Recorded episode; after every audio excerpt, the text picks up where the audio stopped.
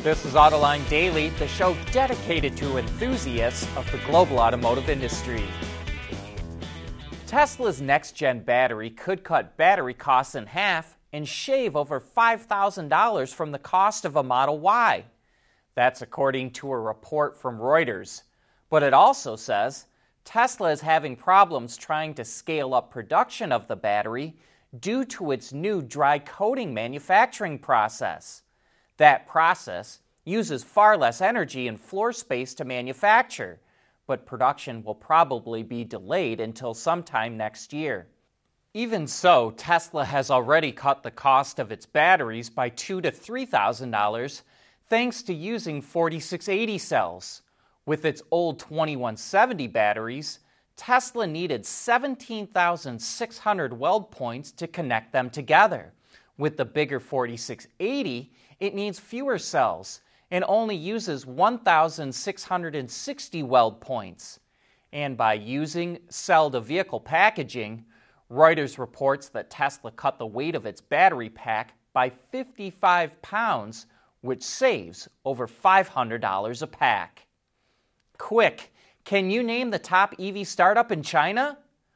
Hozan Motor just took the top spot in sales for the first eight months of the year, sailing past Xpeng. Then comes Leap Motor, Li Auto, and Nio.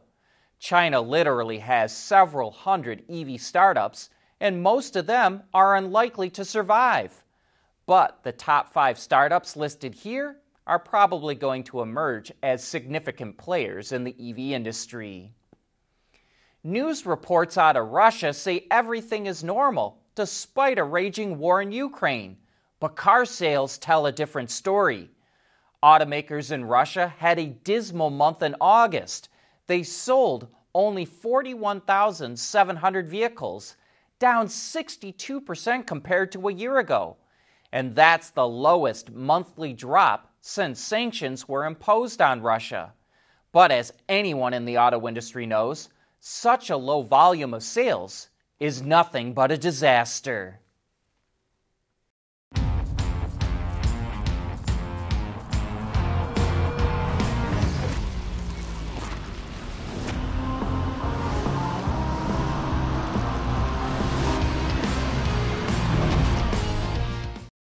There are a few key reasons to start a business in Michigan. First of all, it's the talent. Second, Michigan is wired for winning. Third, the ecosystem here is really focused on supporting businesses in the market.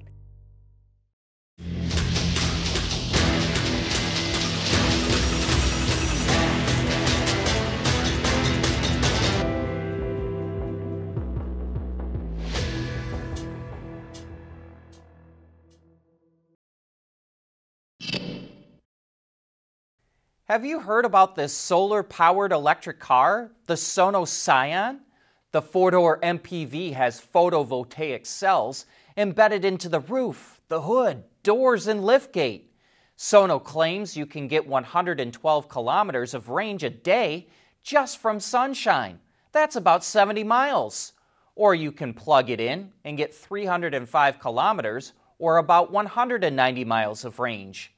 And Auto Forecast Solutions reports that it will be built at the old Saab plant in Trollhättan, Sweden, starting in November of twenty twenty-three. The Sion is priced at thirty thousand euros, and Sono already has twenty thousand pre-orders. Cummins, the company known for its diesel engines, is starting to see more interest in another area, hydrogen, specifically internal combustion engines that run on hydrogen.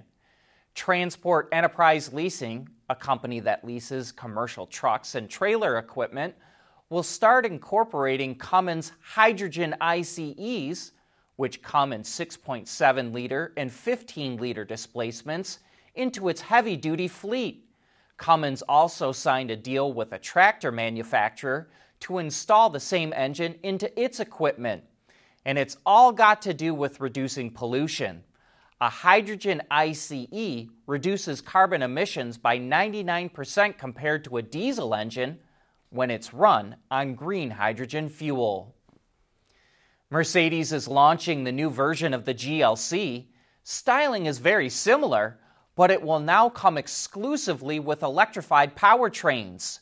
Available with gas or diesel engines, every G L C will have either a forty-eight volt mild hybrid or plug-in hybrid setup. All P HEVs will have at least one hundred kilometers or sixty-two miles of range thanks to a thirty-one point two kilowatt hour battery pack, and the most powerful version will have a combined two hundred eighty kilowatts or three hundred eighty-one horsepower.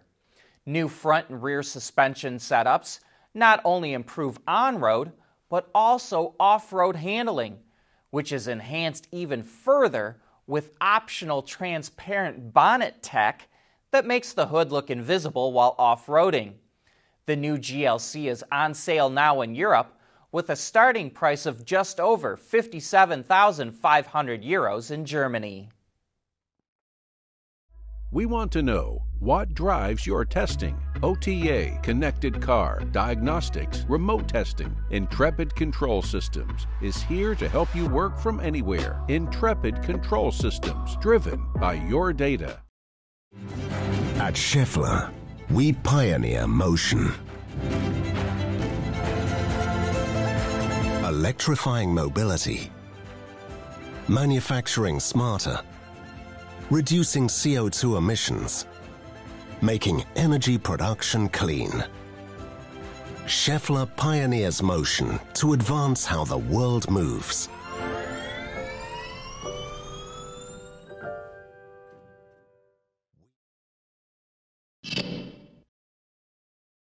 The Wuling Hongguang Mini E V is the best-selling electric car in China, and now it looks like the open-top version could be a hit too. The company received more than one hundred thousand pre-orders for the Mini E V Cabrio in just three days. The convertible only has two seats compared to the four in the hardtop because it needs the extra space to fold the roof into. But like the hardtop, the Cabrio features a twenty-six point five kilowatt hour battery pack, but its range is only two hundred eighty kilometers or one hundred seventy-four miles, twenty kilometers less than the original.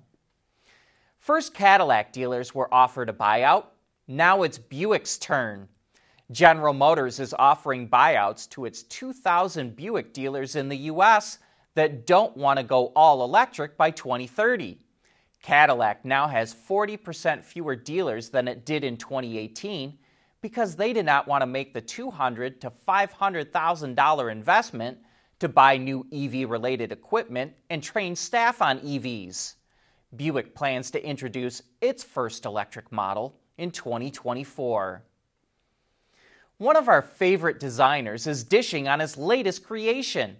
Klaus Busse, head of design, and Maria Conti, head of communications for Maserati, took one of the first members of the public for a ride in the all-new, all-electric GranTurismo Folgore. Here's some of the more interesting details that they reveal. And our engineers found a way to package the batteries in the central tunnel, and that allows the car to remain very, very low and look like a sports car, like a Maserati should. When, when I hear electric, I don't really hear fun. I hear boring. Yeah, yeah. And uh, not so. But, uh, wow. No, sorry, finish that thought. Wow, bro, what are you doing, man? The camera went dead. We're back. Wow. What's uh, zero to sixty? What does this thing do? It's two point six. And then top speed on this? The top speed is more than two hundred miles per hour, so it's really, really fast. We can create and design that sound. And the people who do that for us are actually the same engineers that in the past would have designed the combustion engine that creates the signature Maserati sound. Those are the same people creating the sound for our electric cars. So this this, this takes ten minutes to charge at a, at a station? one hundred miles, it takes ten minutes with the Gran Turismo. This is why you get this car. Yeah. And you can look for the GranTurismo Folgore to make its global debut sometime in twenty twenty-three. But that brings us to the end of today's show. and we hope to see you again tomorrow.